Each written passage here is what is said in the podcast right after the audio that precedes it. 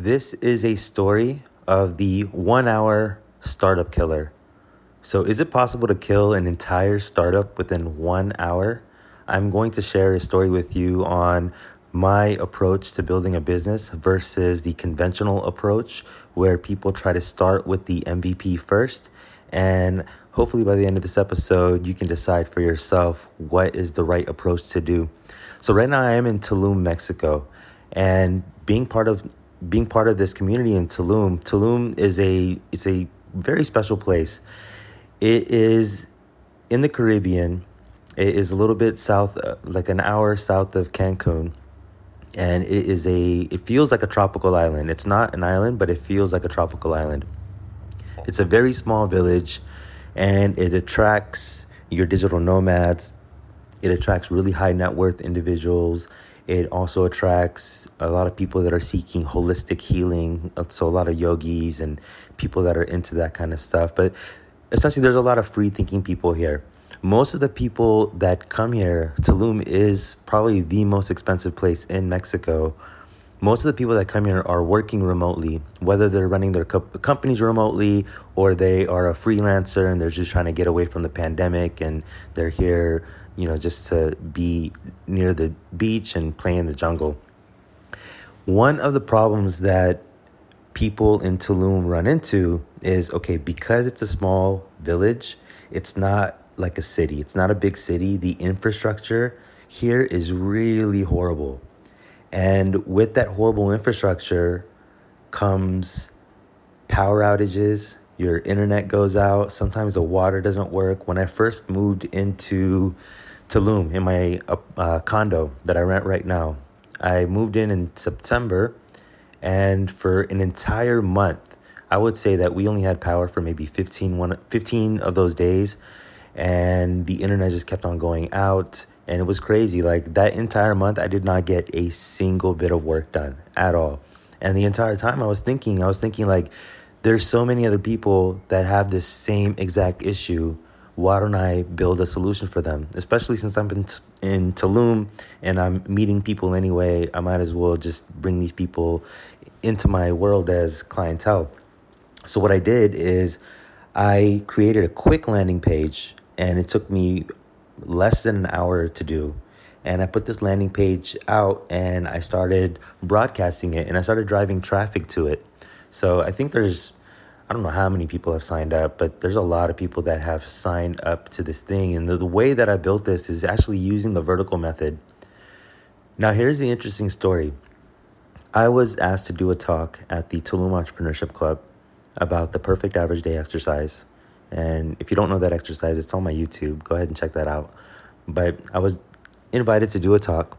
And during the talk, we had a sponsor and the sponsor was this young lady who was trying to develop a co-working center that would fix this problem right that would fix this problem of the internet going out etc and she was building this co-working app idea where all the different places in Tulum that had extra space and had good internet connection you could these um, you know restaurants or whatever it would be they would be able to rent out these internet locations for office space. So you can think of it kind of like it was a pretty good idea. It was like co-working meets uber or i'm sorry meets um, airbnb.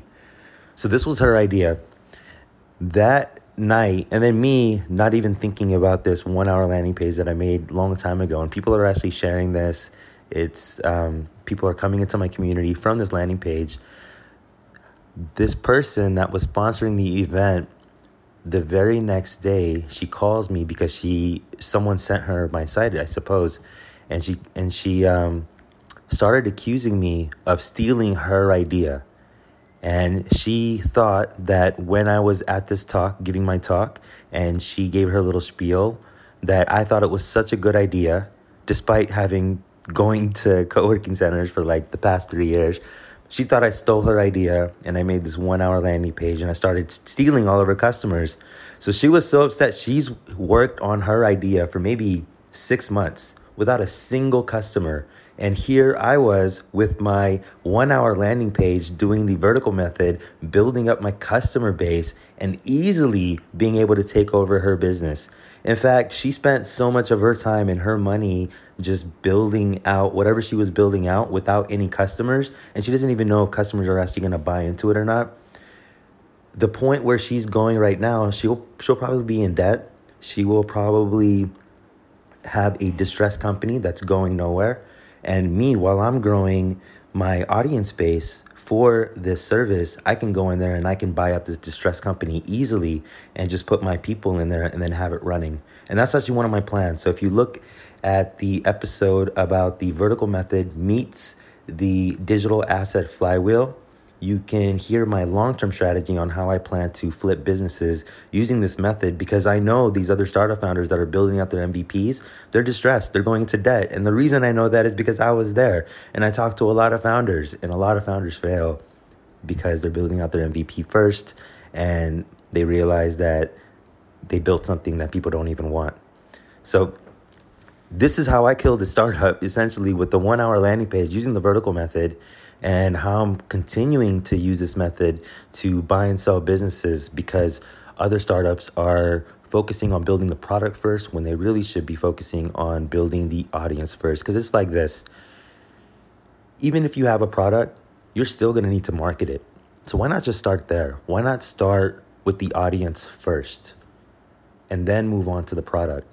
In fact, the other day I was actually thinking about this amazing calendar AI app idea and I was in, in Tulum, Mexico. I met with a computer scientist. He's an AI engineer. And we were I was talking about this idea and he was like, Yeah, that would be so easy to implement. Why don't I just start go, you know, why don't I start coding something and see what we can do and we'll start testing it and see if it works. And I stopped him and I said, Hold on, don't write a single line of code.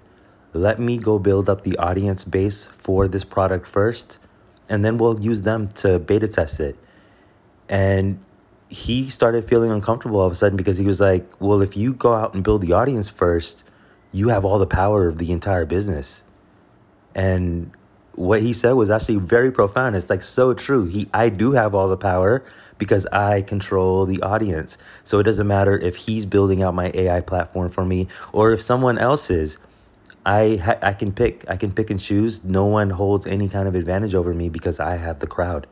So if you are thinking about building a startup, I encourage you to forget the MVP, forget the product, forget the process, and work on building the audience first because you are going to have to do it anyway. Imagine that you had an MVP right now. What's your next step? You have to go find an audience. So why not start with the audience first? I hope that helps. This is Robin Copernicus. Boom, bam, I'm out. Hey, so if you're a six percenter entrepreneur, here are four ways that I can help you right now. One, hit that subscribe button and the bell so you can always stay up to date on the latest marketing strategies and tactics from this podcast. Two, find out how much of a natural born entrepreneur you are by taking the visionary quiz at robin.ws forward slash quiz. Three, join the Visionaries Facebook group at robin.ws forward slash group. And finally, four, if you want to join the first startup accelerator that helps you skip investor funding, then go ahead and book a call with me at robin.ws forward slash call.